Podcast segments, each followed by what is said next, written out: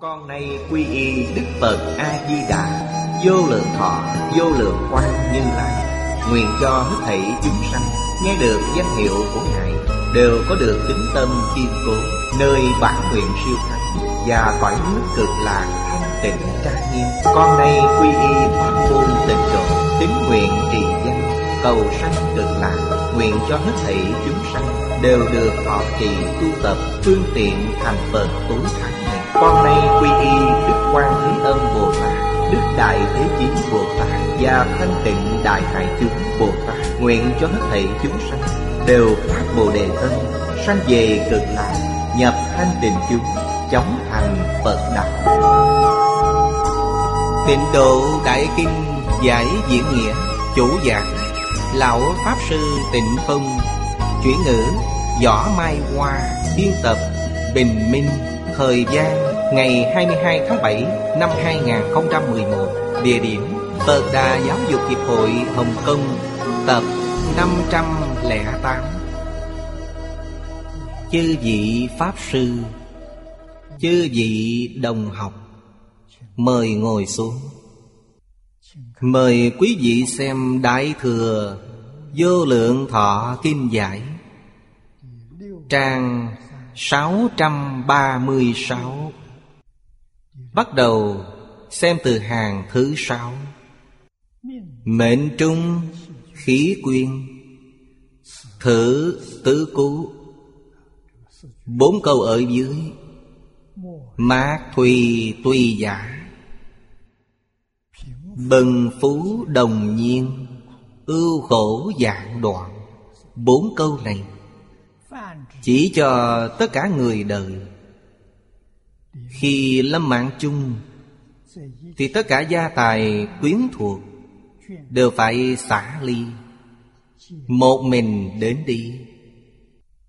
Không ai làm bạn, Người thương yêu nhất Có thể chết theo, Nhưng không thể đi cùng. Nghiệp nhân bất đồng, Quả báo sai khác. Nơi đến chẳng ai giống ai. Nên gọi là ma huy tùy giả. Những điều này đều là chân tướng sự thật Của nhân gian. Cho dù là Đồng tu thiện nghiệp,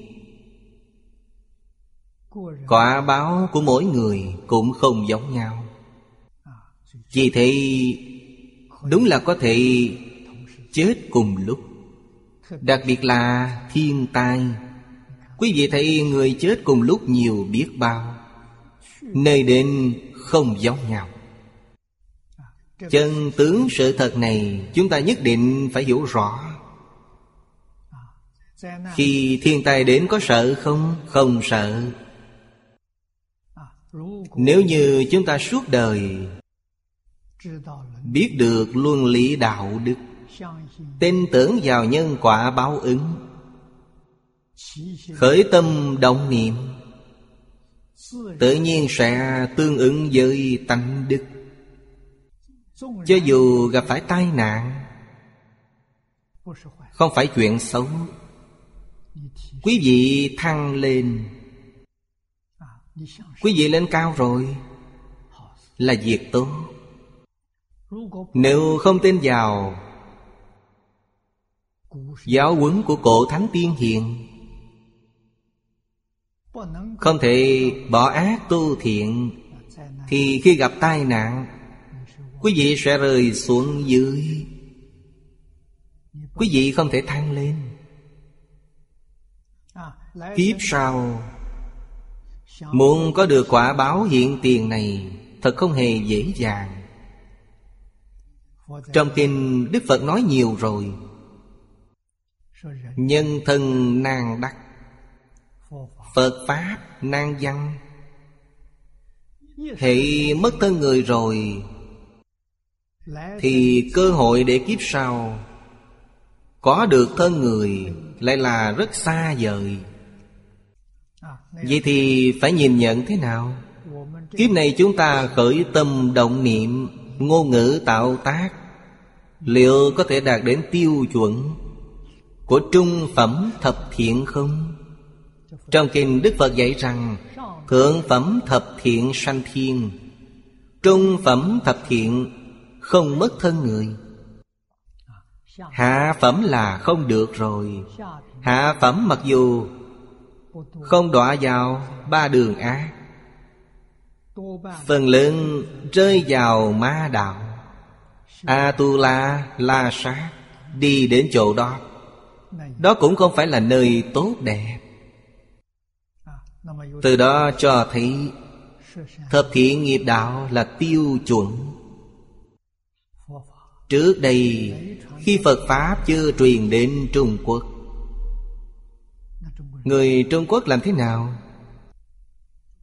Lão Tổ Tông Trung Quốc Có những tiêu chuẩn. Giống với thập thiện mà Phật Thích Ca Mâu Ni đã nói Hoàn toàn tương đồng. Cái mà Trung Quốc nói đến, Có luân lý, Ngũ thường. Ngũ luân, Ngũ thường chính là ngũ giới. Có tứ duy bát đức. Nhìn bề ngoài, Giảng còn kỹ hơn so với thập thiện. Giảng rất rõ ràng. Đây là nhìn vẻ bên ngoài. Nhìn vào chiều sâu thì không được vậy. Nhìn chiều sâu, Thanh văn Đem thập thiện mở rộng Thành ba ngàn thiện. Gọi là ba ngàn oai nghi. Bồ Tát càng thù thắng, Đem thập thiện mở rộng thành Tám dạng bốn ngàn thiện. Thiện viên mãn rồi. Thập thiện viên mãn thì thành Phật. Ý ở đây muốn nói là Chớ xem thường thập thiện. Đẳng giác Bồ Tát, Thập thiện nghiệp đạo Còn không thể nói viên mãn, Vẫn còn kém một chút. Đến Phật mới viên mãn. Lấy gì để thấy? Chúng ta chỉ cần hơi lưu ý. Quý vị sẽ nhìn thấy Tượng Phật giả màu. Phía trên ánh quang của Phật Có ba chữ. Thông thường viết bằng chữ Phạn Là án A Hồng.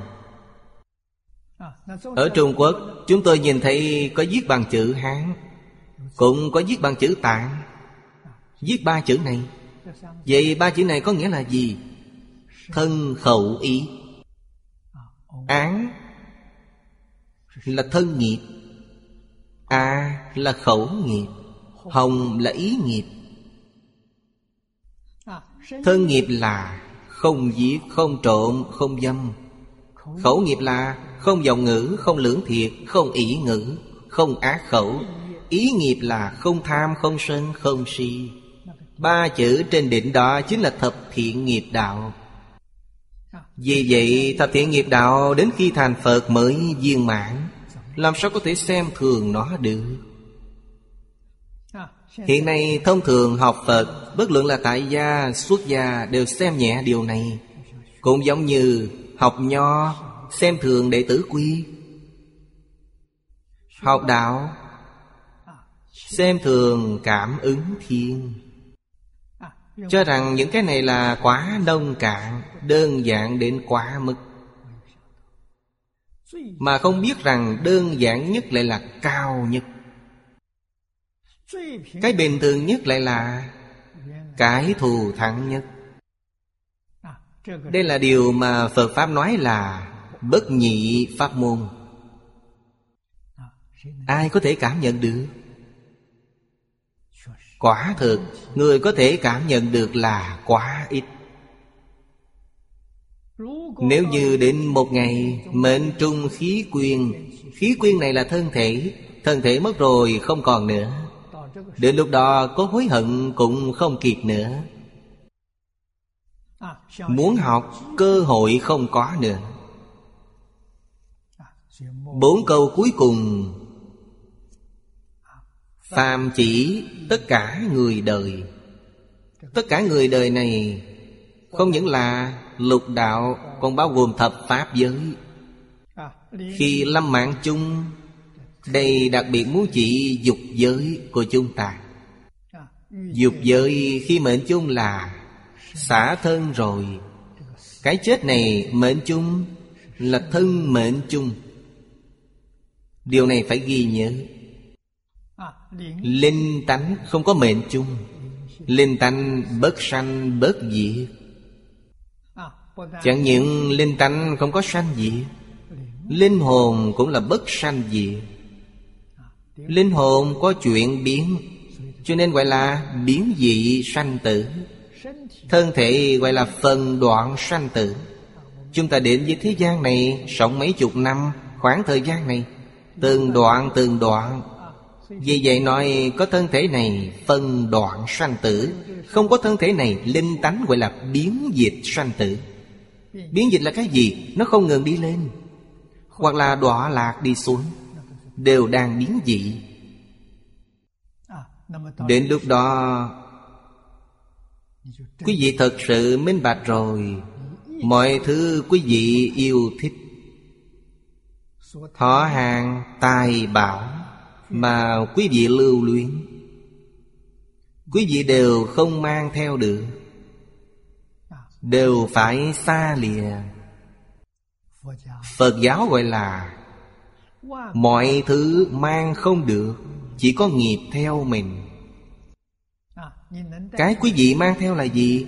Có thể mang theo cái nghiệp của quý vị. Nghiệp thiện của quý vị. Giúp quý vị sanh vào ba đường lành. Nghiệp ác của quý vị Giúp quý vị sanh vào ba đường ác. Tất cả đều là giảng sanh. Giảng sanh về đâu? Mỗi người đều có nghiệp báo riêng. Vì thế, quý vị đi đến đều một mình. Vợ chồng dù có ân ái đến mấy thì nghiệp của hai người cũng có khác nhau. Nơi đi cũng không đồng. Điều này không thể không biết. Chỉ có một cách làm cho nơi đi có thể giống nhau. Đó là niệm Phật cầu sanh tịnh độ. Huệ diễn đại sư ngày xưa Có chứng minh cho chúng ta thấy Diễn công Xây dựng niệm Phật đường Ở Đông Lâm Lô Sơn. 123 người chí đồng đạo hợp. Ai cũng giảng sanh. Đương nhiên không phải đồng thời giảng sanh. Có trước có sau. Người giảng sanh sao? Di Đà đến tiếp dẫn Đều nhìn thấy người giảng sanh trước ở bên cạnh Phật A-di-đà Cùng đến để đón tiếp họ. Chứng minh rằng, Mệnh chung khí quyên Vẫn có thể được ở cùng nhau. Có lẽ chỉ có thế giới cực lạc. Ngoài thế giới cực lạc ra thì không thể được. Bà con thân thích của quý vị, Nếu quý vị hiểu rõ Giác ngộ rồi, Đúng thực chỉ có một cách này thôi. Đời đời kiếp kiếp, Diễn diễn cùng nhau. Làm thế nào mới có thể thực hiện được? Thế thì, Trong tâm mỗi một người, Đều phải có Phật A-di-đà ở trong đó. Tâm không được nghĩ đến cái khác, Hoàn toàn nghĩ đến Phật A-di-đà. Tâm của tôi là Phật A-di-đà. Tâm của quý vị cũng là Phật A-di-đà. Tâm của họ cũng là Phật A-di-đà. Đây chính là biện Pháp hồi đó Của diễn công Trong Đông Lâm Liên xã. Ai ai cùng giảng sanh.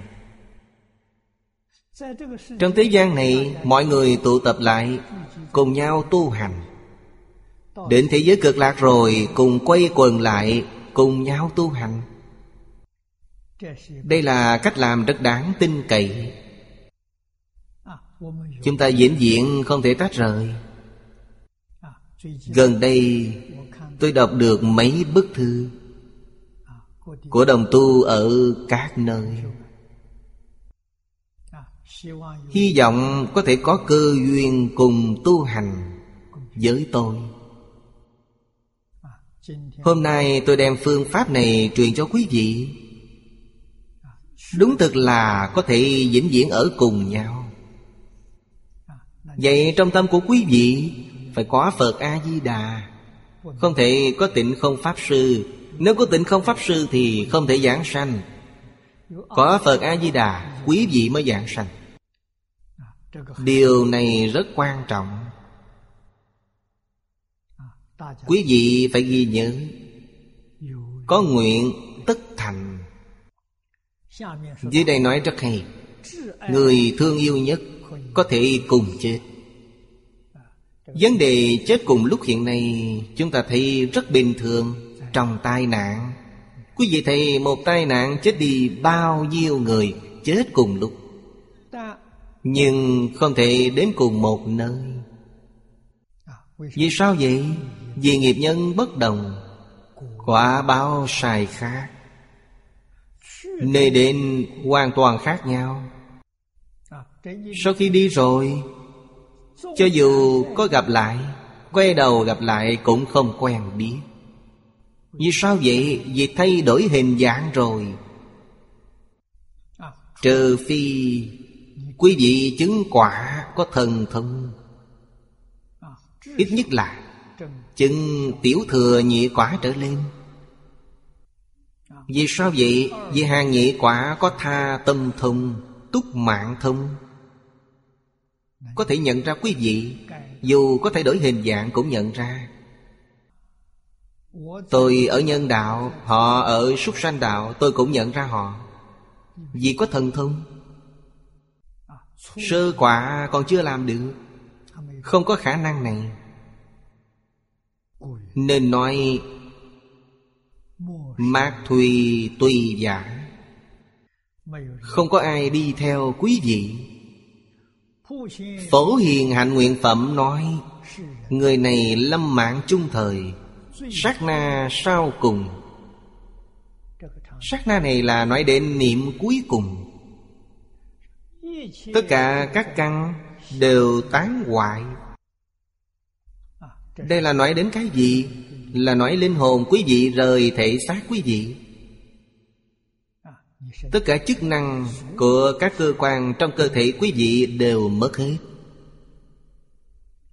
Tán hoại ở đây, ý nói là mất hết chức năng. Tất cả quyến thuộc đều phải xa lìa. Người thân cáo biệt quý vị. Tất cả uy thế đều phải khỏi thực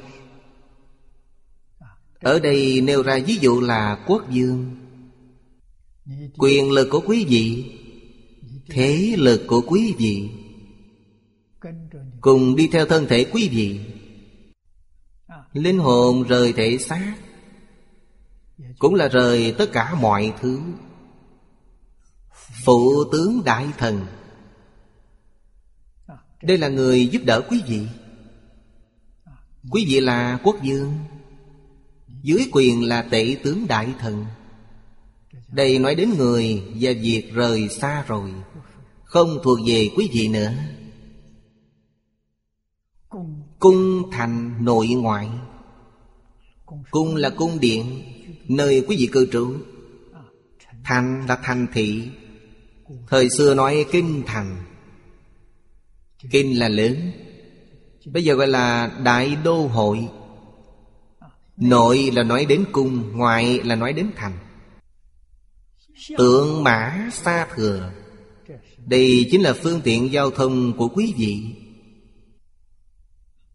Trân bảo phù tàn Những trân bảo mà quý vị sưu tầm tàn trữ.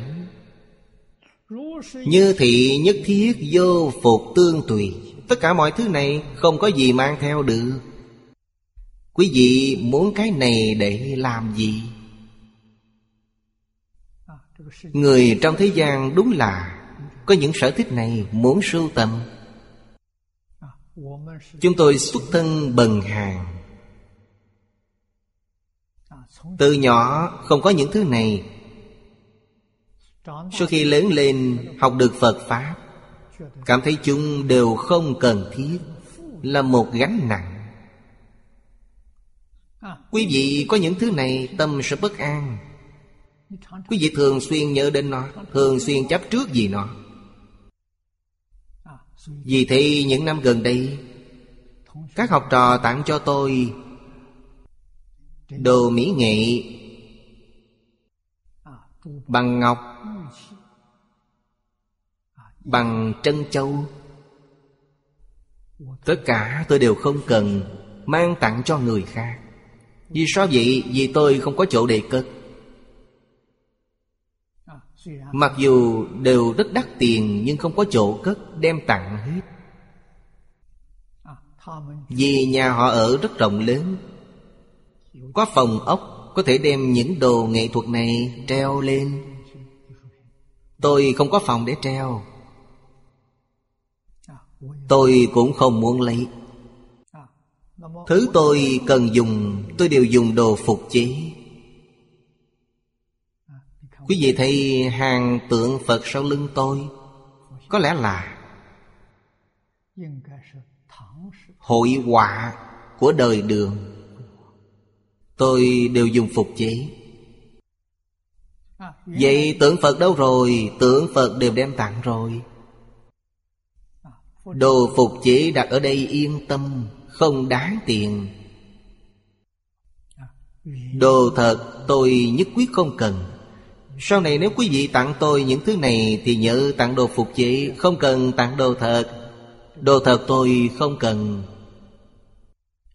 Như thế không cần phải lo lắng. Có mất cũng vui vẻ, Người ta có lấy tôi cũng vui vẻ. Dưới đây nói thường dân, Phật môn thường nói, Mọi thứ không mang được, Chỉ có nghiệp mang theo mình. Hai câu nói này ở đây cũng có. Bất luận bần phú Mạc bất giai nhiên. Trong mỗi người ưu khổ vô tận, Nên gọi là dạng đoạn. Người trong thế gian này, Ai mà không có nỗi khổ? Đều có. Nỗi khổ này từ đâu mà ra? Từ phân biệt chấp trước mà ra. Quý vị có chấp trước thì quý vị có nỗi khổ. Quý vị không có chấp trước thì không có nỗi khổ. Tai vật có Rất tốt. Không có cũng rất tốt. Cố gắng không để nó trong tâm. Để trong tâm thì quý vị sẽ khổ. Thường suy nghĩ rằng Tài sản không phải là của tôi. Khi tôi đến với thế gian này Hoàn toàn trần trụi đến không có Mang theo cái gì cả. Trong tương lai, khi rời xa Cũng sẽ là trần trụi ra đi, Không mang theo bất cứ cái gì. Hay nói cách khác, Thế gian này có duyên, Thì tôi tạm thời dùng nó. Phải biết rằng, Đều là thứ tôi mượn dùng tạm một chút. Quyết định không có ý niệm, Đây là của tôi. Vậy là sai rồi. Quý vị sẽ có gánh nặng, Quý vị sẽ có mệt mỏi, Có âu lo, Có dưỡng mặt Hàng đống phiền phức sẽ đến với quý vị. Giống như chúng ta ở khách sạn, Không có phiền phức. Vì sao vậy? Rất rõ ràng. Cái phòng mà tôi ở đó không phải của tôi. Ngày mai tôi đi rồi Đi rồi cũng không phải dướng mắt gì nó. Quý vị dùng tâm thái này Sống trong thế gian thì sẽ vui vẻ. Chúng ta đến với trái đất này là để tham quan du lịch.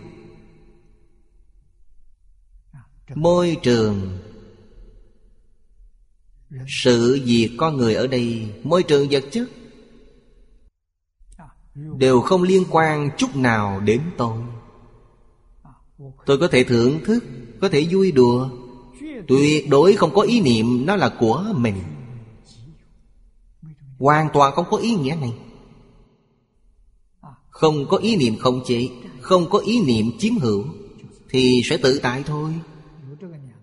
Có hai ý niệm này gọi là tạo nghiệp. Nếu hai ý niệm này đều không, Thì gọi là tịnh nghiệp. Thật sự, quý vị có thể hưởng thụ nó Là tịnh nghiệp, Không có chiếm hữu, Không có khống chế. Thái độ này rất tốt. Xem đoạn kim giang dưới đây. Nói về quyến thuộc hòa kính. Đây là điều mà Phật khuyên bảo chúng ta. Thế gian nhân dân Phụ tử, huynh đệ, phu phụ, thân thuộc Đương tương, kính ái Vô tương tăng tật. Hữu vô tương thông, Vô đắc tham tịch Ngôn sắc thường hòa, mà tương di lệ. Đây là một đoạn nhỏ Khuyên bảo chúng ta. Điều mà Lão Tổ Tông nói, Hòa di quý. Dưới đây khuyên bảo Cũng là dạy bảo chúng ta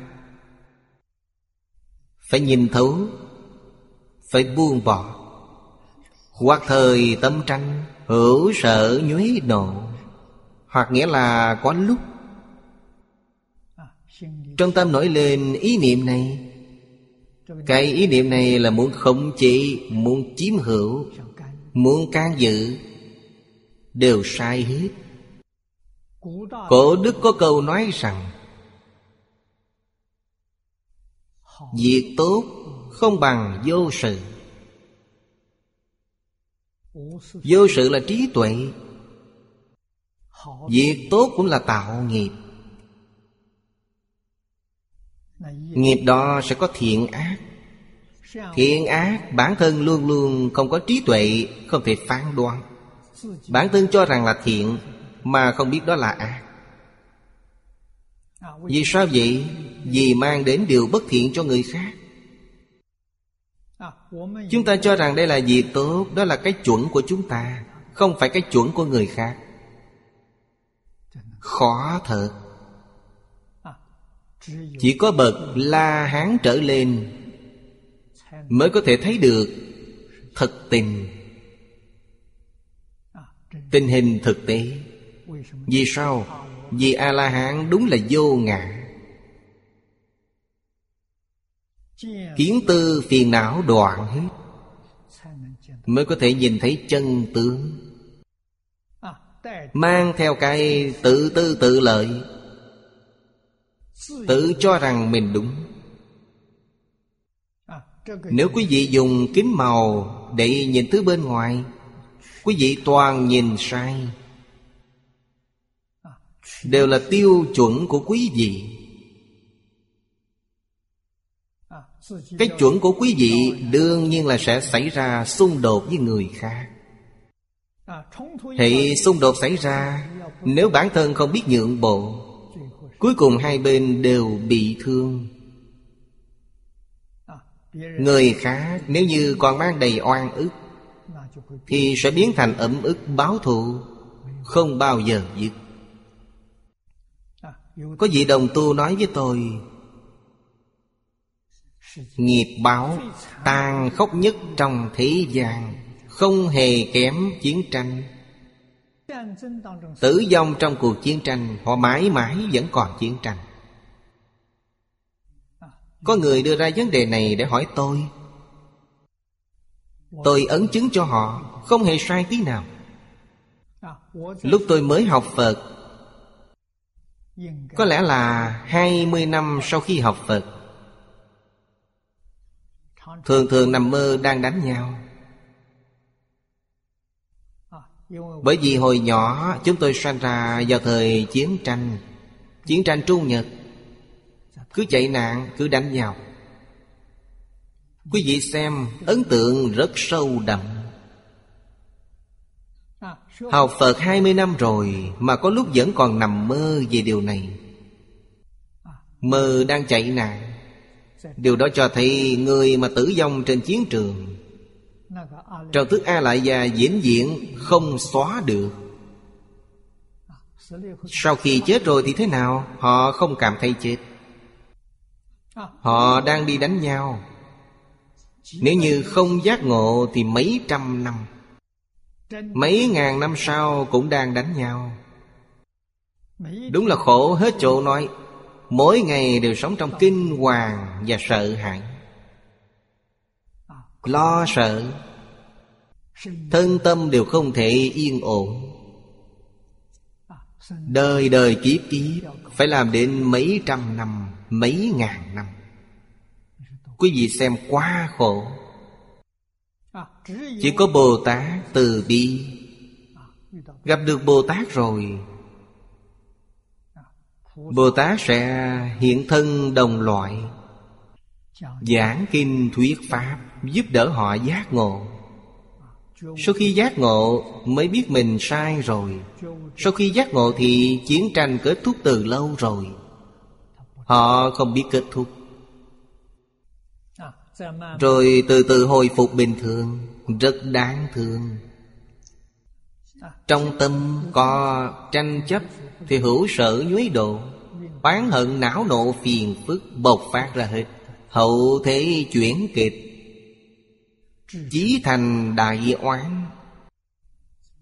Từ oán hận nhỏ biến thành đại oán. Từ sâu sắc nhỏ biến thành đại hận. Thế gian chi sự, cảnh tượng hoạn hại, Tuy bất lâm thời Ứng cấp tượng phá. Tượng phá tức là quý vị phải nhìn cho thấu. Bên phải đoạn kinh văn này, Khuyên người đời, Sống giữa quyến thuộc, Nên hòa kính, Không hòa sẽ thành oán. Oán tuyệt đối không được kết Cổ đức khuyên chúng ta rằng Oan gia nên giải Không nên kế. Không nên gây oán với người khác. Người khác đến gây rối Trong tâm chúng ta lập tức hiểu rằng Oán hận của kiếp trước bây giờ gặp lại. Trong bát khổ có oán tắng hội Oan gia đối đầu gặp rồi. Gặp rồi thì làm sao? Phải nhẫn, phải nhường. Phải khiêm tốn với họ, Phải cung kính, Hóa giải mọi thứ. Cung kính khiêm nhường,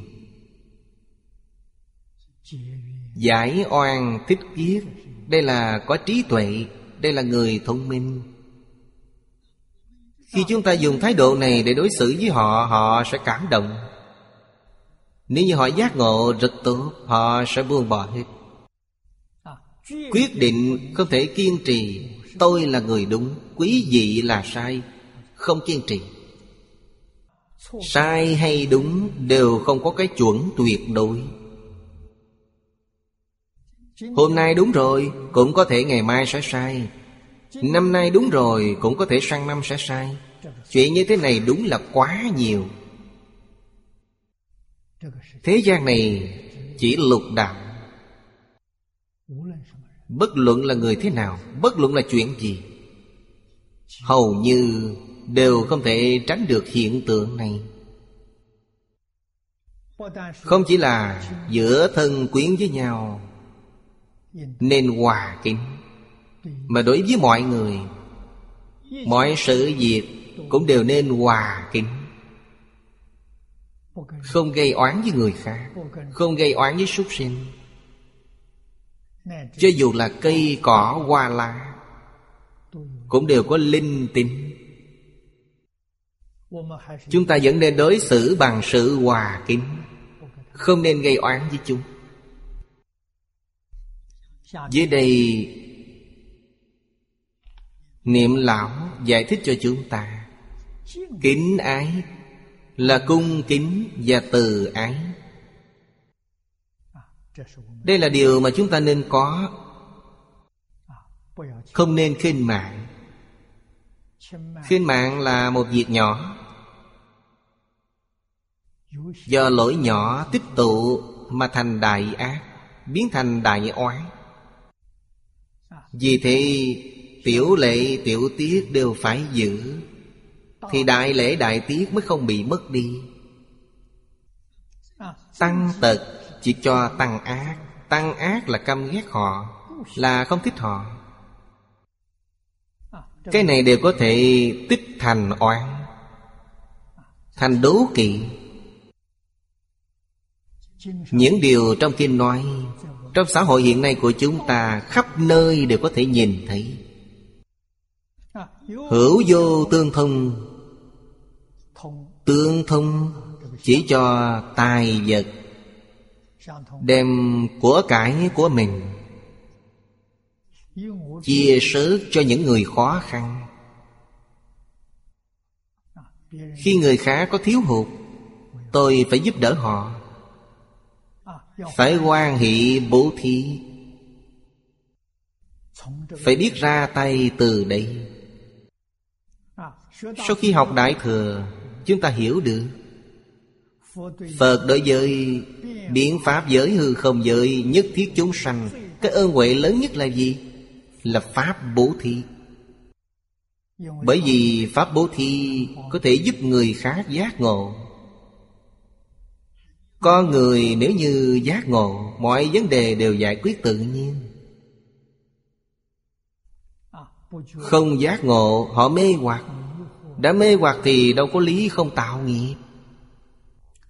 Ngôn sắc Ngôn ngữ và sắc diện. Hoàng Nguyên Quang Câu thứ ba trong Tứ Tịnh Đức Nhu hòa chất trực. Quý vị xem hiền thủ quốc sư Nói đến đức hạnh chỉ đưa ra bốn cương lĩnh.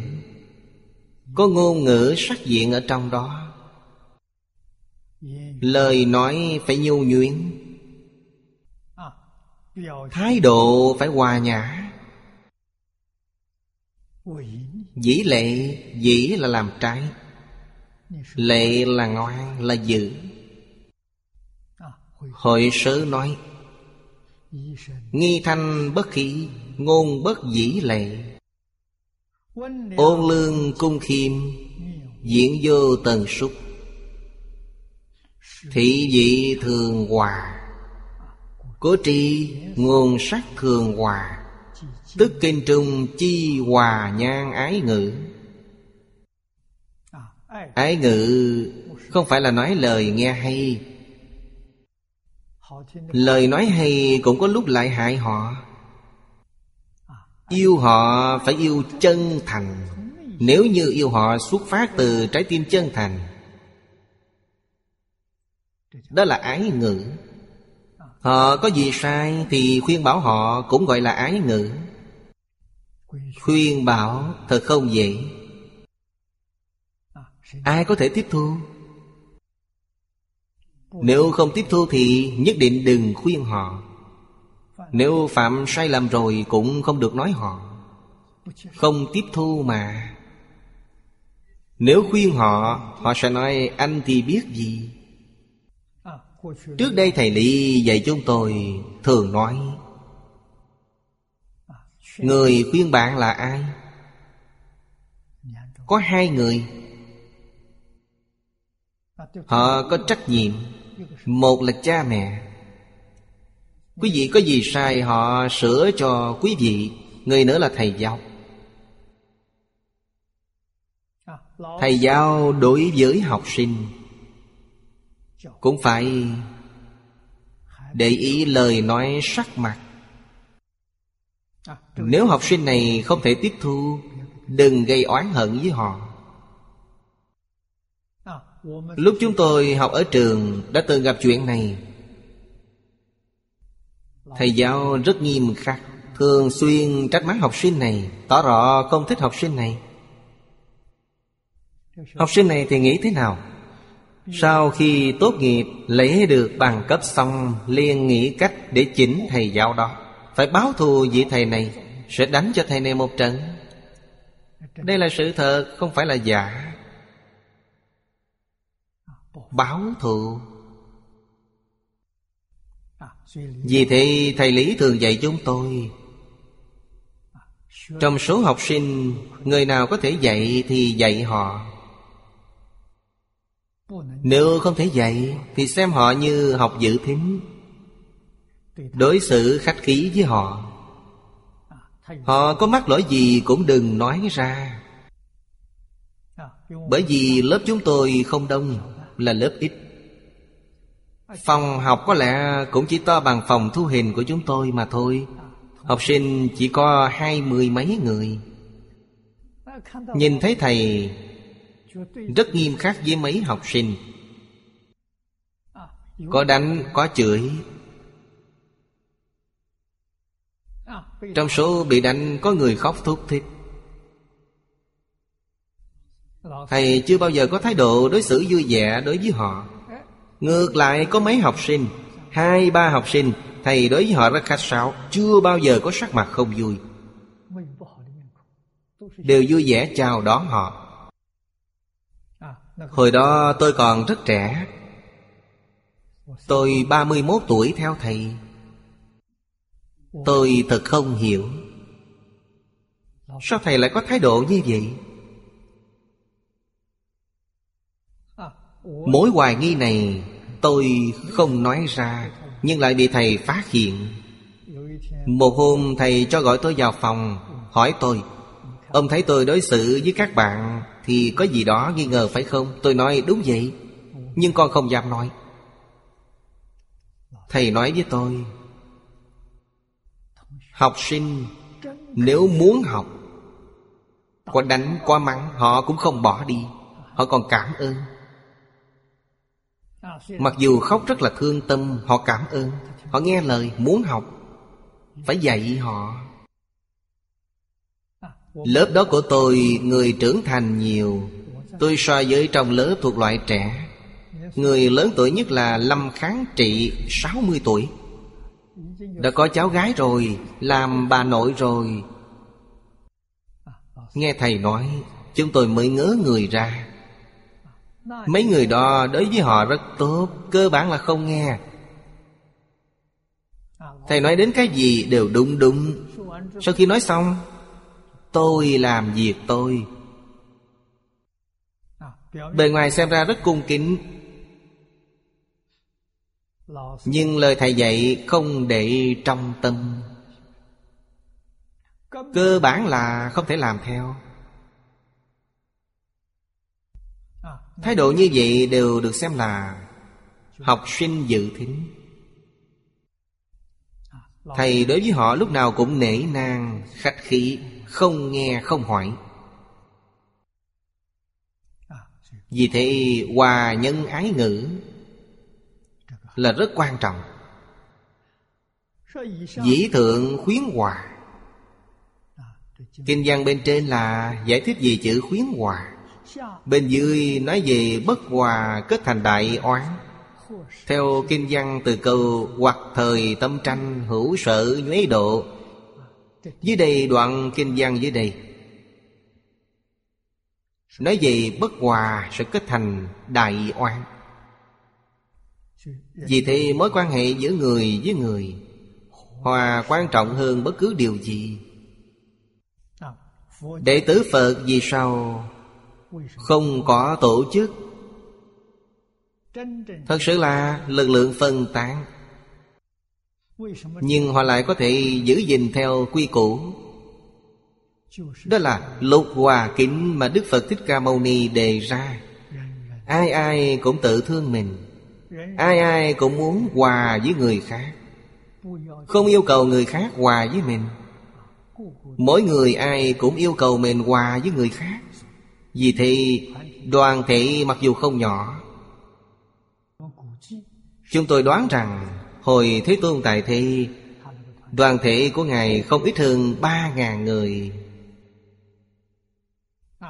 Một đoàn thể lớn như vậy mà vẫn hòa hợp được. Ngài là đoàn thể của lục hòa kính. Ai ai cũng tự thương mình. Nguồn năng lượng của họ là do Thế Tôn ngày ngày dạy bảo.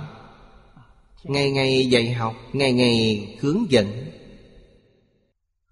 Mỗi người tự giá thực hiện lục hòa.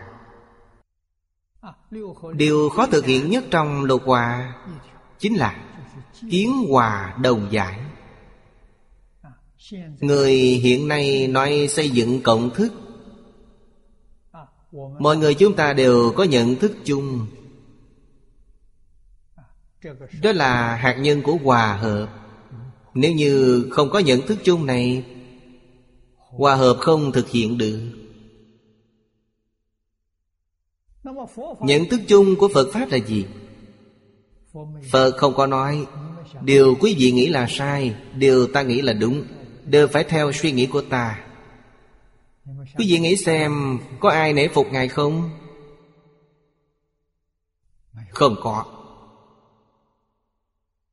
đó không làm được. Nhận thức chung của Phật rất kỳ diệu. Vậy chúng ta điều gì? Buông bỏ. Buông bỏ thì không phải là quà rồi sao? Quý vị nói quý vị có lý, Buông bỏ. Họ nói họ có lý, buông bỏ. Mọi người ai cũng buông bỏ hết thì qua rồi. Không có chuyện gì nữa. Đúng là tuyệt vời.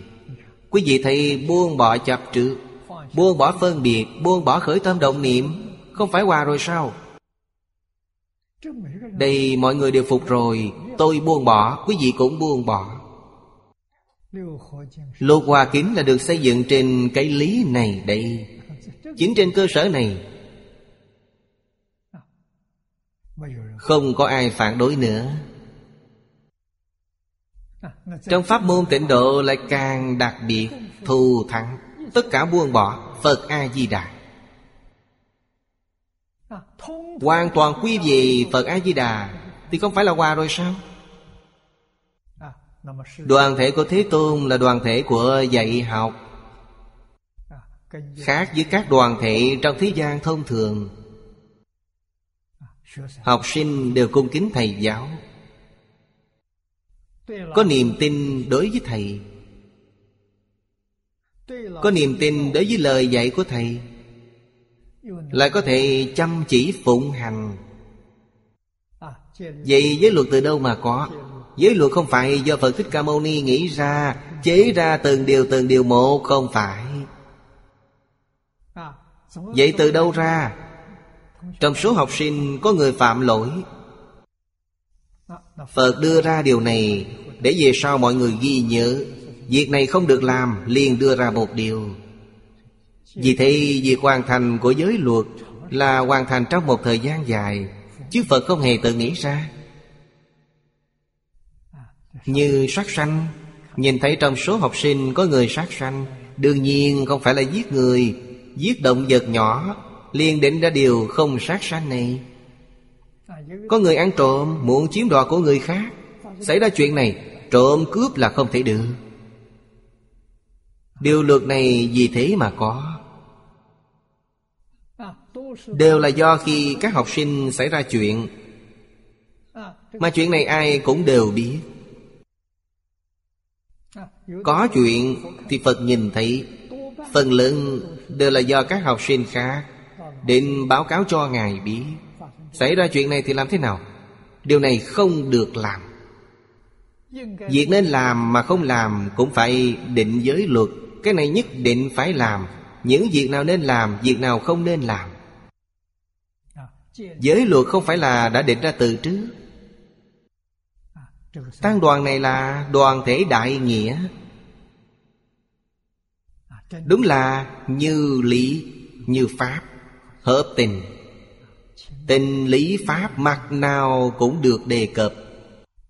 Dưới đây hội sơ nói, Nghi thanh bất thị Ngôn bất dĩ lệ. Ôn lương cung khiêm Thái độ này Quý vị cần nên học tập. Bất hòa nhất định phải ghi nhớ. Bất hòa thì sẽ gây oán hận. Đây là điều vô cùng đáng sợ. Hoặc thời tâm tranh. Tranh thông thường là nói đến tranh trong tranh chấp. Nhất thiết kinh âm nghĩa nói là tố. Tố tức là tố tụng, Cáo trạng. Bây giờ nói cáo trạng Hội sơ nói, Nhân tình bình thời tuy vô phẫn hận, Dĩ cảnh hốt sanh, Bất thời đấu tranh, Cố dân hoạt thời. Ý nói phiền não, thói quen xấu, Ai ai cũng có, Không thể phủ nhận. Lục đạo chúng sanh ở đâu mà không có? Không có duyên xúc động, Nó phục ở phía trong, Nó không phát ra. Nhưng mà có duyên xúc động, Nó liền bùng nổ. Khi nào phát ra, Ngay cả bản thân họ cũng không thể tìm kiếm được. Ngoài bộc phát là bộc phát. Trong Phật Pháp gọi là tu hành. Hành tức là hành vi. Đặc biệt chỉ những hành vi bất thiện. Hành vi bất thiện Phải đem nó tu sửa, Gọi là tu hành. Vì thế, tu hành là tu sửa hành vi. Tu từ đâu? Tu từ trong tâm. Tâm địa là ý niệm. Ý niệm bất thiện nổi lên. Hệ giác ngộ là lập tức buông bỏ ngay. Bởi vì Ngôn hành là nghe theo sự chỉ huy của ý. Ý niệm thiện Ngôn sẽ thiện Hành sẽ thiện. Ý niệm bất thiện Ngôn cũng bất thiện Hành cũng bất thiện. Vì vậy tu hành hiểu được đạo lý này Nắm giữ được ý niệm Thì dễ rồi. Không cho phép có ý niệm bất thiện. Khi không làm chủ được phải làm sao? Niệm Phật Pháp môn vô thượng Khi không làm chủ được thì niệm lớn tiếng A-di-đà Phật A-di-đà Phật, Hoàn toàn quy về A-di-đà Phật. Phật A-di-đà thuần tịnh thuần thiện. Nghĩa chính của Phật A-di-đà Chính là tự tánh thanh tịnh của chúng ta. Tự tánh của chúng ta là thanh tịnh bình đẳng giác. Tức là chân thực nghĩa của Phật A-di-đà. Cổ Đức nói rất hay. Không sợ niệm khởi, Chỉ sợ giác chậm. Trở về nhanh. Thì cái tranh này quá giải được. Trở về chậm, Sẽ nảy sinh tranh luận. Học cách không tranh giành với người khác. Vô lý không tranh, Có lý cũng không tranh. Đây là người chân tu hành, Người đại tu hành. Biểu hiện ra giống như tịnh định an lạc Mà đã nói ở trên. Cái lạc này không phải là vui cuồng mà là tâm trạng hỷ duyệt. Biểu hiện trên thân là gương mặt tươi cười. Là tương hỷ duyệt. Đặc biệt thận trọng. Nghĩa là Nhất thời khởi lên tâm tranh đấu, Kiện tụng. Tâm là ý niệm. Không thể có ý niệm này. Dưới đây nhuế nộ, Nghĩa là sân nhuệ và phẫn nộ Là một thứ trong tam độc Nhất thời sân tâm Tạo thành tiểu hận. Nhưng oan oan tương báo Không bao giờ dứt. Án tặng thường thường hổ tương sát hại, Càng làm càng ác liệt. Cho nên nói, đời sau chuyển lại kết thành đại oán. Quý vị xem, văn xương đế quân âm trắc văn. Nửa bộ đầu của An Sĩ Toàn Thư, Quý vị thấy mở đầu tự thuật. Ông 17 đời làm sĩ đại phu. Nói về ông thời đó, đời đời kiếp kiếp, báo oán Tàn sát làm hại nhau. Gây ra tội ác quả lớn. Đây là điều phải nên tránh.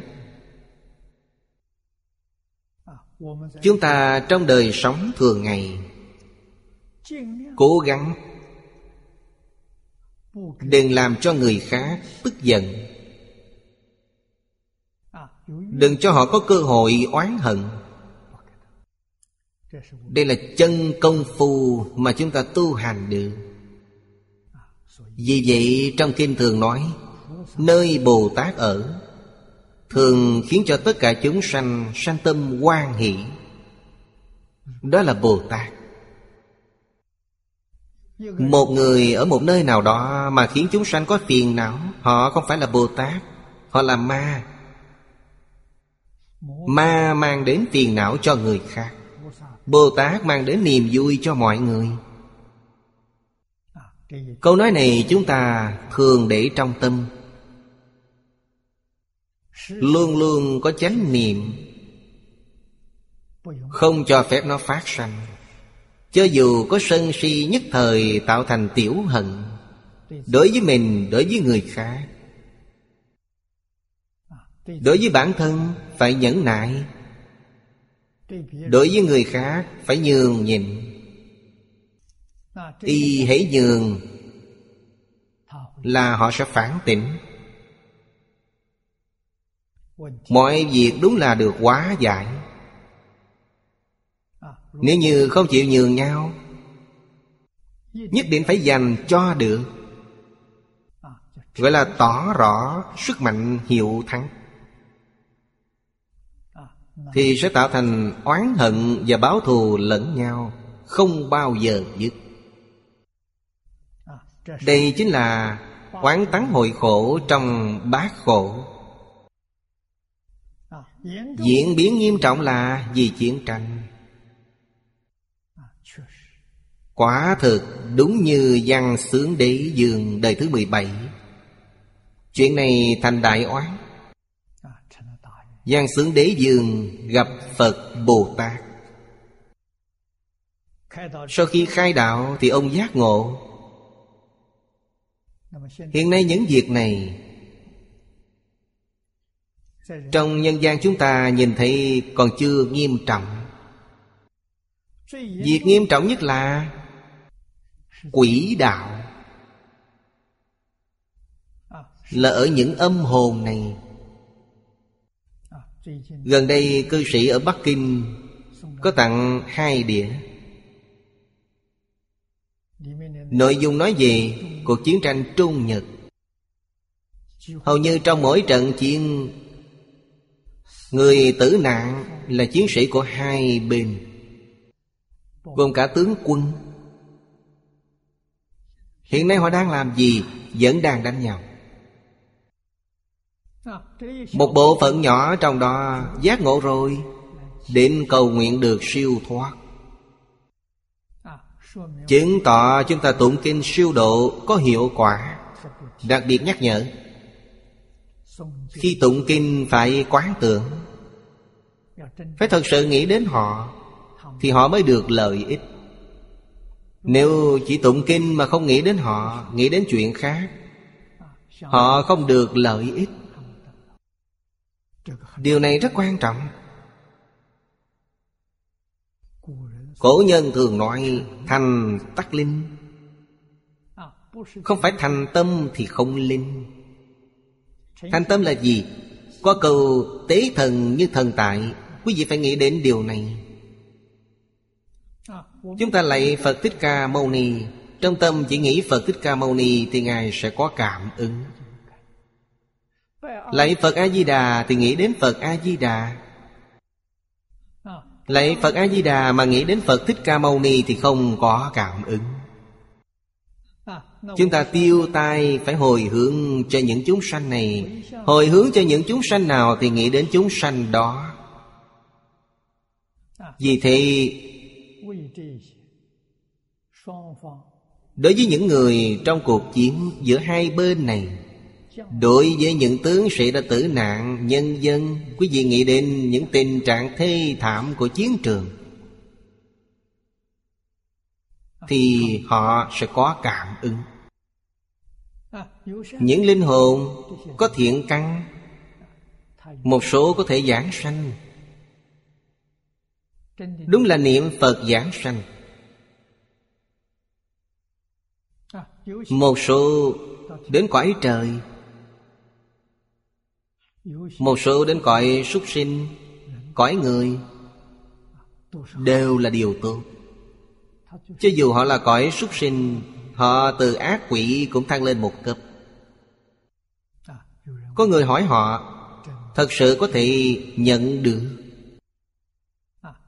Thật sự hiện nay họ làm du hồn rất khổ. Chúng tôi xem câu chuyện về đoàn quân La Mã. Đây là điều có thật. Gặp được Phật Pháp, Họ đã được giải thoát. Trong ngoặc dưới đây nói là, Như vua Lưu Ly Vì trả oán thù xưa Mà muốn tiêu diệt dòng tộc họ thích. Trong kinh có chuyện này. Vua Lưu Ly, Phật Thích Ca Mâu Ni tại thế. Ông là Đại Quốc Dương. Ông có oán thù với dòng tộc Thích Ca. Oán này là có từ kiếp trước. Điều này trong Thích Ca Phổ đều có ghi lại. Không phải kiếp trước, Cũng không phải là kiếp trước nữa. Đây là thời gian rất lâu, rất lâu trước đây. Nhóm người của vua Lưu Ly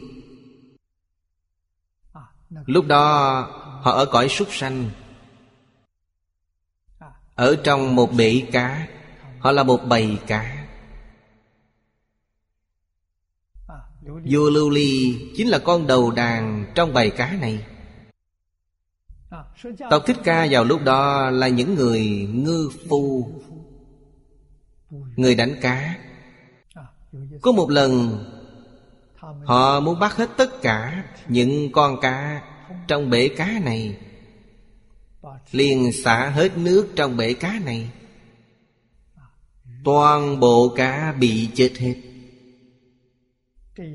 Những con cá trong bầy cá này oán hận mãi không nguôi. Đời đời, kiếp kiếp đều ghi nhớ phải báo thù. Phật thích ca mâu ni ra đời sinh ra từ dòng tộc thích ca này. Những con cá đó thì sao?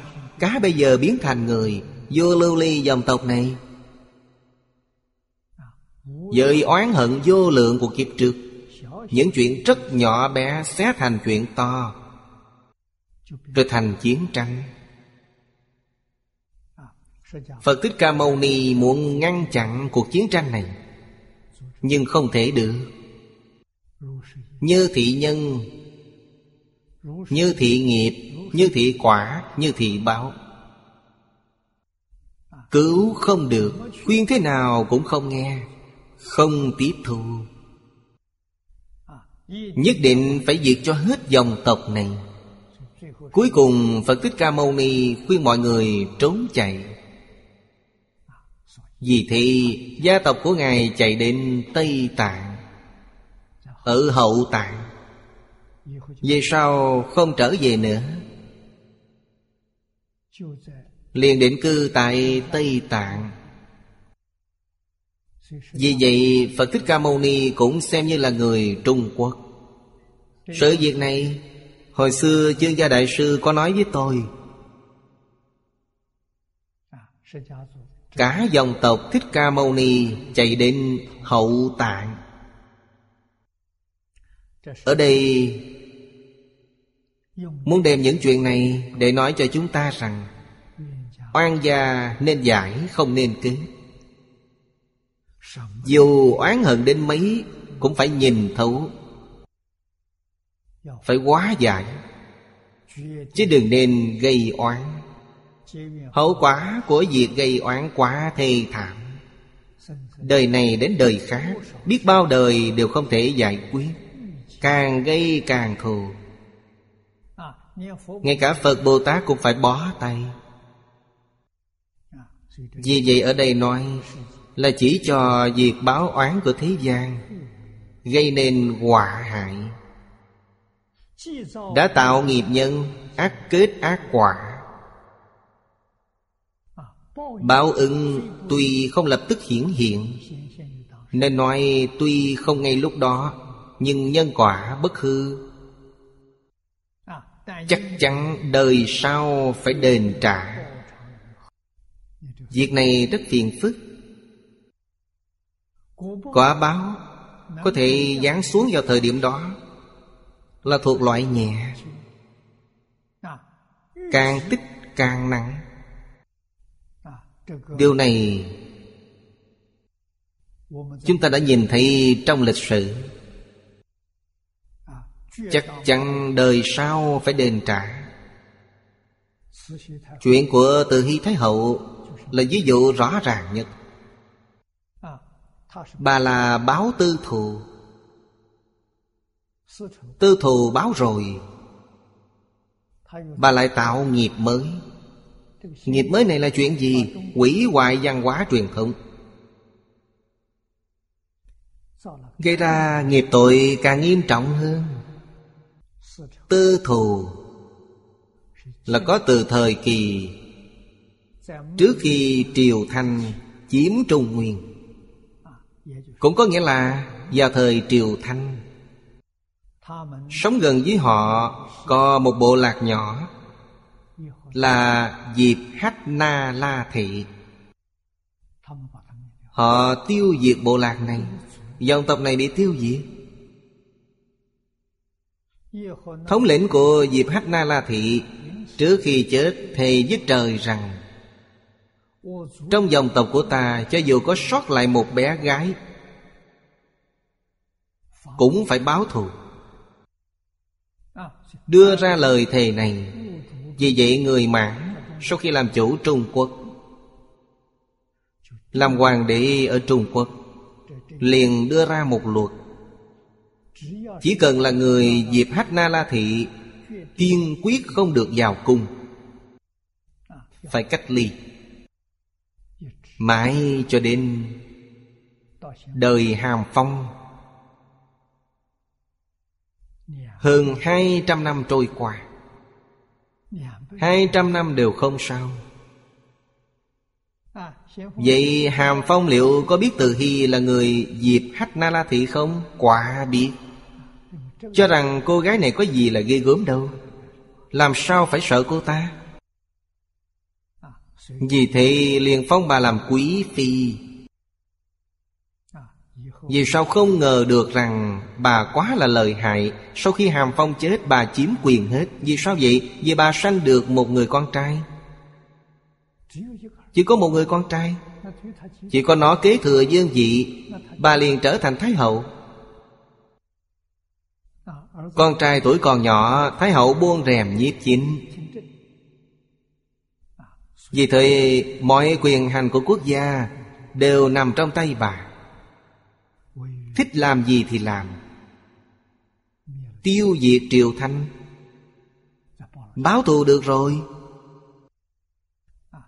Nhưng mà thủ đoạn này Đã xóa bỏ Mọi văn hóa, đạo đức, luân lý Mấy ngàn năm của dân tộc Hán. Coi thường Phật Pháp. Tự xưng mình là lão Phật gia. Tất cả Bồ Tát đều đứng bên cạnh bà. Các đế dương triều thanh Đều tín phụng Phật Pháp. Rất nhiều vị cao tăng trong Phật môn Được phong làm quốc sư, Tự xưng là đệ tử của Phật. Chỉ có bà tự xưng là lão Phật gia. Cái tội này quá nặng. Đúng là vào địa ngục. Bà muốn thoát khỏi địa ngục thật không dễ. Không ai cứu bà. Tâm thì quá ác. Thủ đoạn quá độc. Ngoài ra, hiện nay trong xã hội, Chúng ta cũng thường trông thấy, Ở trong nước nước ngoài đều có Phá gia chi tử. Đây là cái gì? Con cái và cha mẹ có bốn nhân duyên. Đây là báo oán. Vì vậy hiện nay, Có biết bao cha mẹ, Người mà chúng tôi từng tiếp xúc, Họ đều nói Con cái không dễ dạy. Giáo viên, Chúng tôi cũng thường gặp họ. Giáo viên định nói với chúng tôi, Học sinh bây giờ khó dạy. Chúng tôi biết được nguyên nhân. Ngày nay người trong thế gian này, Liệu có mấy người đối xử với người khác? Với cái tâm nhân từ. Quý vị đối xử với mọi người bằng cái tâm nhân từ. Quý vị có ân với người khác. Họ đến nhà quý vị, làm con quý vị, Họ đến để báo ân. Quý vị không có ân huệ với người khác. Khởi tâm động niệm là hại người lợi mình. Hay nói cách khác, Quý vị gây cho người khác đều là oán Vậy con cái của quý vị đều là oan gia trái chủ. Vì vậy, Chúng ta cũng phải ghi nhớ cho kỹ.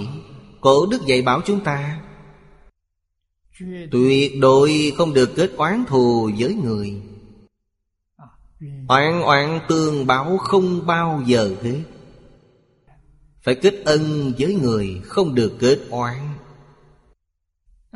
Phải cố gắng xả mình vì người, Không được lợi dụng người khác. Nếu có ý niệm lợi dụng người khác, Thì ý niệm này là trộm Trộm trong tâm.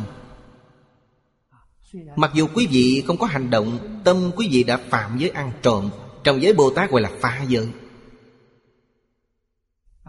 Giới tiểu thừa tỳ kheo Luận sự bất luận tâm, Dễ giữ Bồ Tát giới khó giữ Giới Bồ Tát là luận tâm bất luận sự. Việc kết tội là từ khởi tâm động niệm, Nó không phải hành vi. Vì vậy, Bồ Tát cao hơn nhiều so với thanh văn. Cùng một điều giới. Bồ Tát so với thanh văn Khó hơn nhiều. Không khởi tâm, không đồng niệm. Hiện nay chúng ta nhìn thấy trong xã hội này Cha mẹ giết con cái Con cái giết cha mẹ anh em tàn sát lẫn nhau. Đây đã là không phải tinh văn nữa. Đúng là quá nhiều, quá nhiều. Đây là cái gì? Đây chính là oan oan tương báo Còn nữa, hiện nay phụ nữ phá thai Phá thai là việc gì? Chúng đến với nhà quý vị Quý vị đem giết đi Thì chúng có trở về lại không? Có khi chúng trở về, sẽ giết quý vị Chúng đến để báo thù Nếu như đứa trẻ này là đến để báo ân Quý vị phá thai đem giết nó đi, Quý vị lấy ân biến thành thù. Nếu như chúng đến để báo thù, Quý vị lại giết chúng đi, Đã thù lại thêm thù hận. Chúng đến đòi nợ, Đến trả nợ, Món nợ, Quý vị giết chúng đi rồi, Không những thiếu nợ còn nợ mạng người. Nghĩ đến đây quý vị dám làm không? Không phải gây ra rồi là không sao.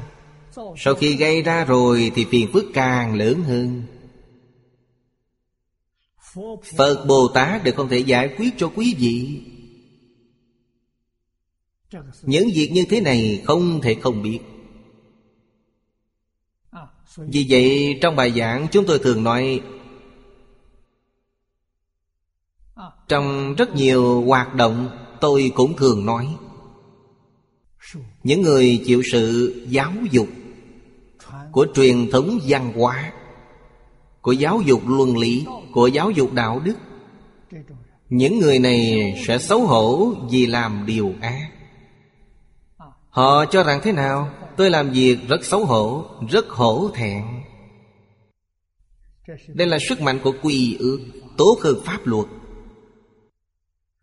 Nhưng giáo dục về nhân quả khi quý vị hiểu được nghiệp nhân quả báo không dễ dàng chút nào, Thì quý vị không dám làm chuyện xấu.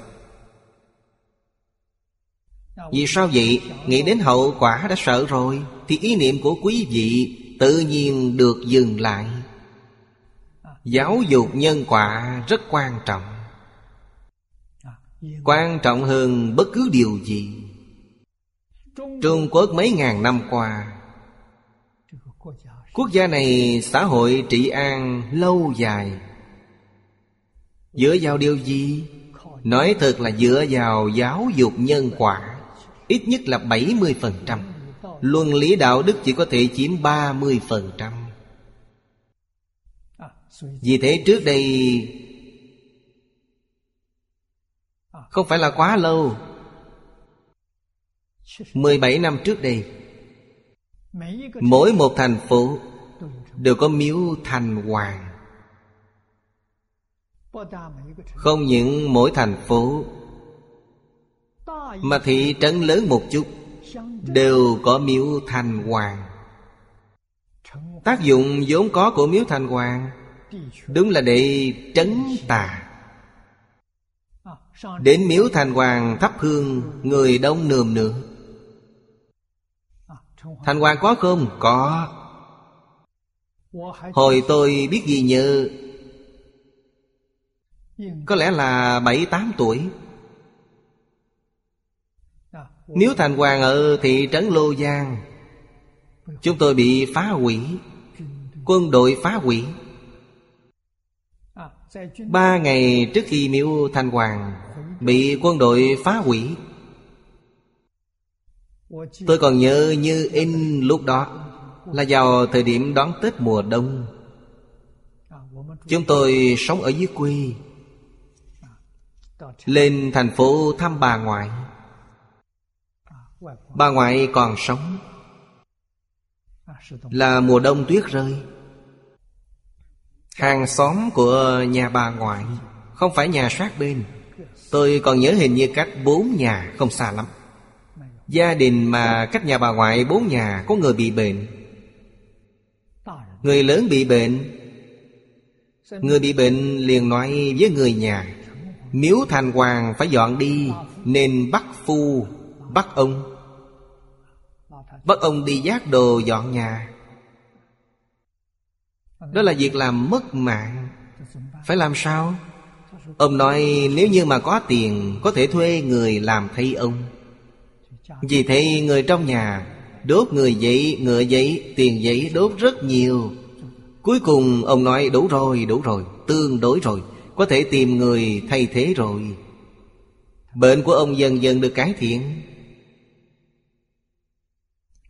Ba ngày sau Quả nhiên xảy ra chuyện này.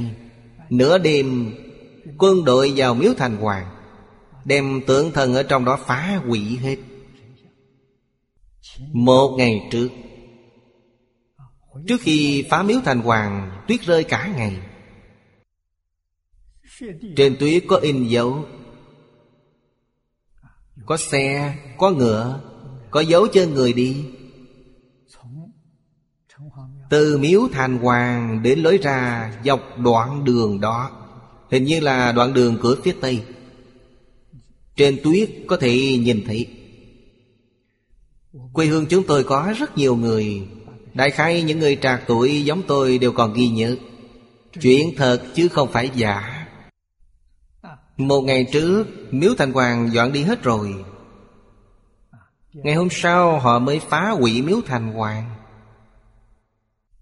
Nếu quý vị nói đây là giả mà không tin, Đúng là tôi tận mắt nhìn thấy. Đích thân cảm nhận. Mặc dù tuổi còn nhỏ, Có lẽ khoảng 7 tuổi, Nhưng ấn tượng vô cùng sâu sắc. Thành Hoàng dọn đi rồi. Miếu Thành Hoàng tôi đã đến nhiều lần rồi. Mẹ tôi đến Miếu Thành Hoàng thắp hương, Dẫn tôi đi. Trong đó có điện Diêm Dương. Thập điện Diêm Dương là tượng đất, Nhưng nặng rất đẹp. Giống như là hàng nghệ thuật vì vậy người ở quê chúng tôi đối với sự việc này Ấn tượng vô cùng sâu sắc. Đúng là có, Tuyệt đối không phải giả. Nên nói ứng cấp tượng phá. Tượng phá tức là nhìn thấu. Quý vị phải nên nhìn thấu. Nhìn thấu rồi quý vị có thể buông bỏ. Buông bỏ, không làm những việc này nữa. Câu cuối cùng, Chúng sanh sợ quả. Bồ Tát thì sợ nhân. Đây chính là gì? Người bị mê hoặc. Quả báo xuất hiện thì sợ hãi. Sợ hãi không được gì. Quý vị không thể không lạnh Bồ Tát thông minh. Sợ tạo ác nhân. Vì sao vậy? Vì hậu quả của ác nhân chắc chắn là ác báo. Chắc chắn chạy không được. Mấy năm trước, Tôi mời một bạn học của tôi, Học trò của thầy Lý. Tên là Giang Dật Tử. Họa sĩ người Đài Loan. Tôi nhờ ông vẽ địa ngục biến tướng đồ. Tôi trong duyên khởi viết rất rõ ràng. Làm sao tôi lại có ý nghĩ như vậy? Thanh Hoàng đến tìm tôi. Ốp bóng. Ông nói với tôi Ông là thành hoàng của huyện Lâu Giang Nói ra những chuyện hồi nhỏ của tôi Mà không có ai biết, Em trai tôi cũng không biết. Việc này có lẽ vì chỉ có mẹ tôi mới biết được. Ông có thể nói được thì tôi tin rồi. Tìm tôi để làm gì? Hy vọng tôi giúp phục hồi lại miếu thành hoàng. Tôi nói, Việc này tôi có thể giúp được.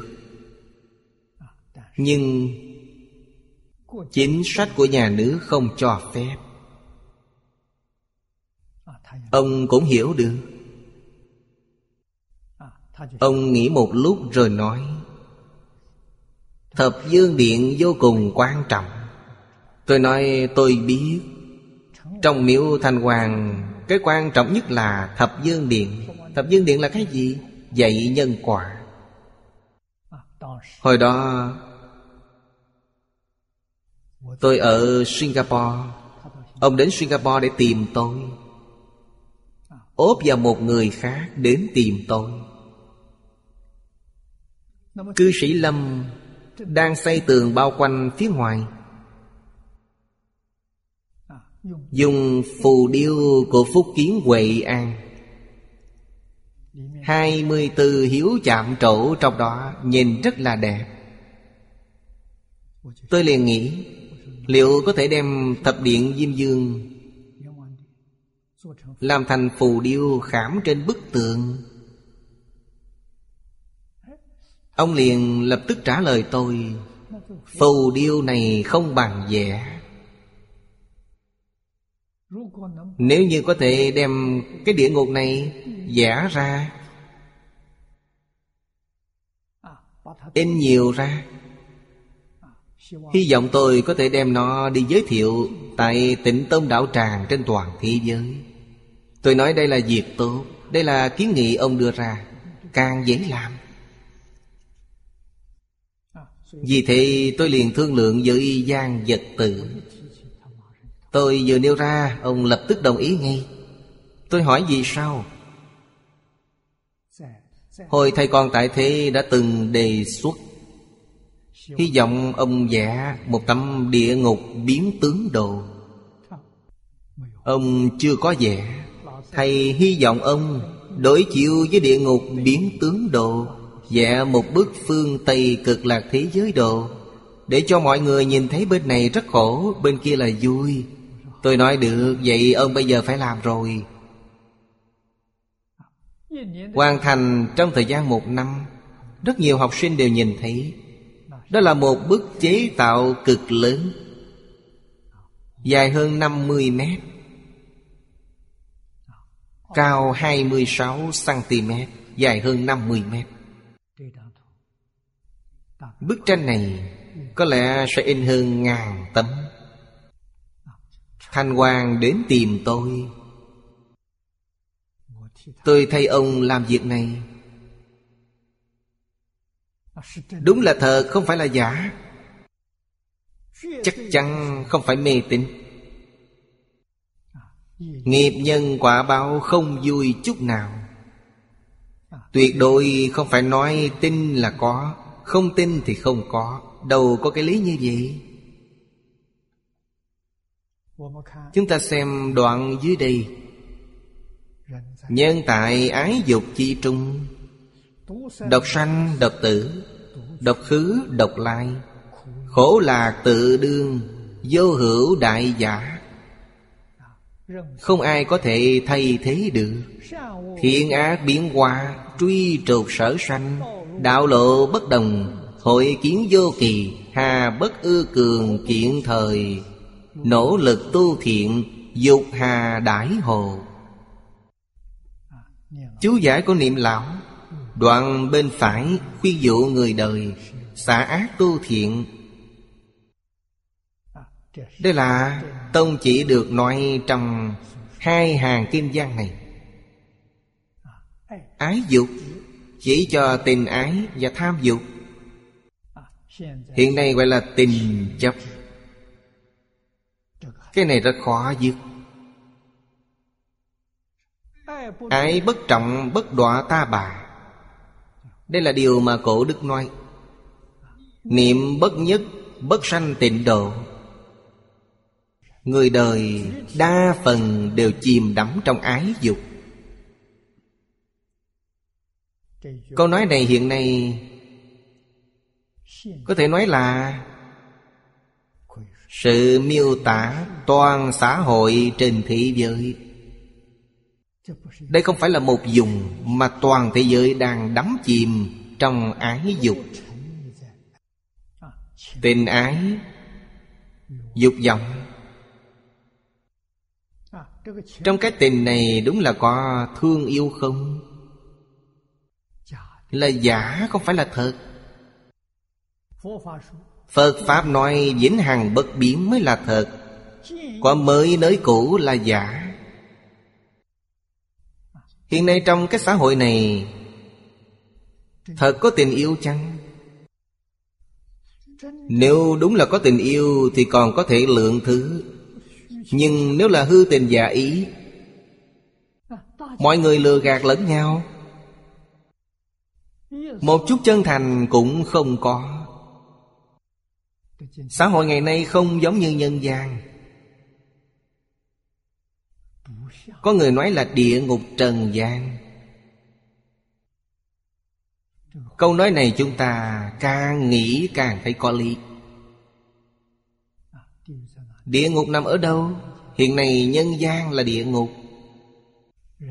Quan niệm đạo đức cơ bản của nhân luận đều mất hết rồi.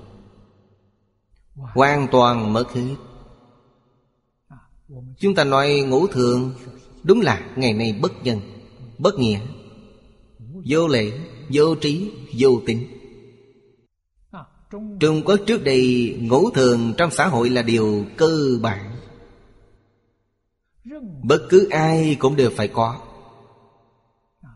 Không có, Quý vị làm sao đứng vững trong xã hội? Không thể không coi trọng năm chữ này. Nhân là nghĩ đến mình đến người. Nghĩ đến mình phải nghĩ đến người khác. Bắt đầu từ đâu? Trước hết nghĩ đến cha mẹ. Sau đó nghĩ đến vợ con cái. Sau đó nghĩ đến huynh đệ tỷ muội, Mở rộng theo từng tầng từng tầng.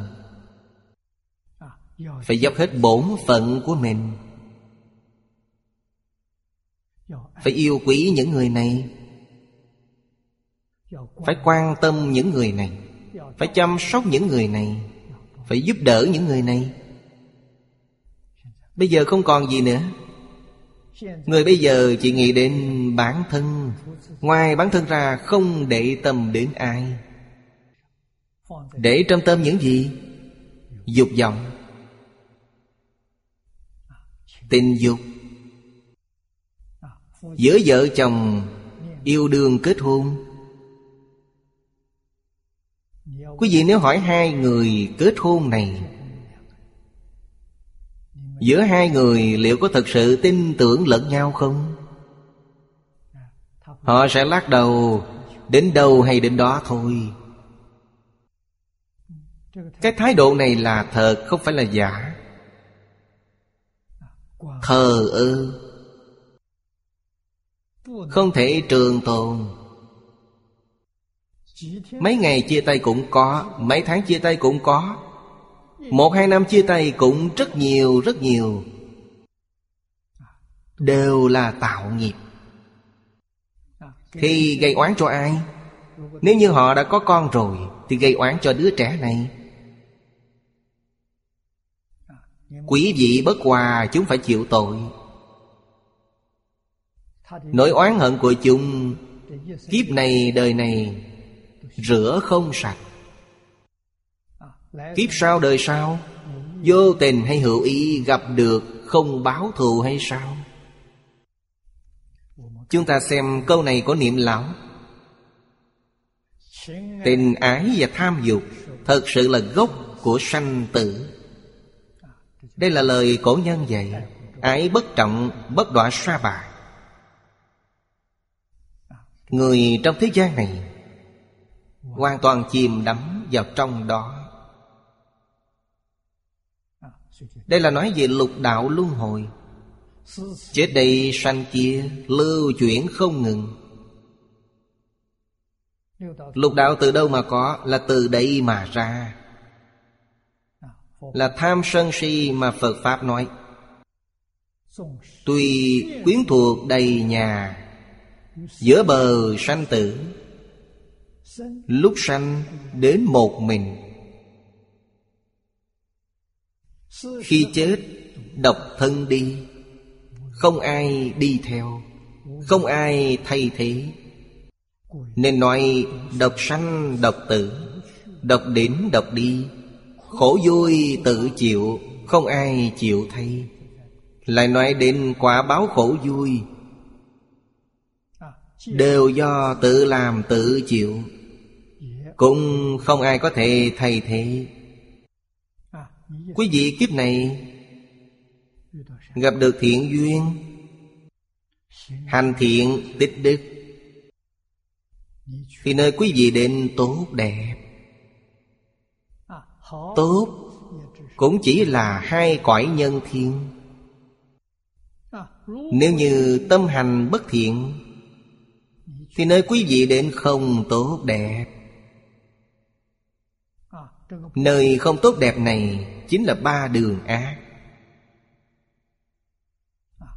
Khổ vui tự chịu, Tự làm tự chịu. Cảnh hưng nói tự đương, Tức là tự thọ. Thiện ác biến hóa. Thiện biến hóa, Tức là thiện đạo. Tức thiện thú báo. Quả báo của ba đường lành. Ác biến hóa, tức ác thú báo. Người biến hóa thành súc sanh, Biến thành ác quỷ, Biến thành địa ngục, Biến hóa. Hội sơ nói, Đời này tuy là thiện quả, Nhưng tạo nghiệp nhân ác. Thì đời sau sẽ biến thành ương quả. Quá là lỗi lầm. Thiên tai nhân quả Đều là do tự bản thân mình Gây ra. Nhân nghiệp bất thiện mà có. Hiện nay mặc dù chúng ta có ác báo, Rất khổ, Nhưng việc thiện mình làm khi đến kiếp sau, nó sẽ biến thành phước báo. Thiên biến dạng hóa, Không thể nói hết. Sự biến hóa này đều có thể lý giải, Đều có thể nói được. Nó cũng là chân tướng sự thật. Tóm lại, thiện nhân, thiện quả, Ác nhân, ác báo. Là chân lý, Là sự thật. Không thể không biết, Không thể không suy xét thận trọng. Hết giờ rồi, Hôm nay chúng ta học đến đây. Nam Mô A Di Đà Phật, Nguyện đem công đức này Hồi hướng bốn ân và ba cõi.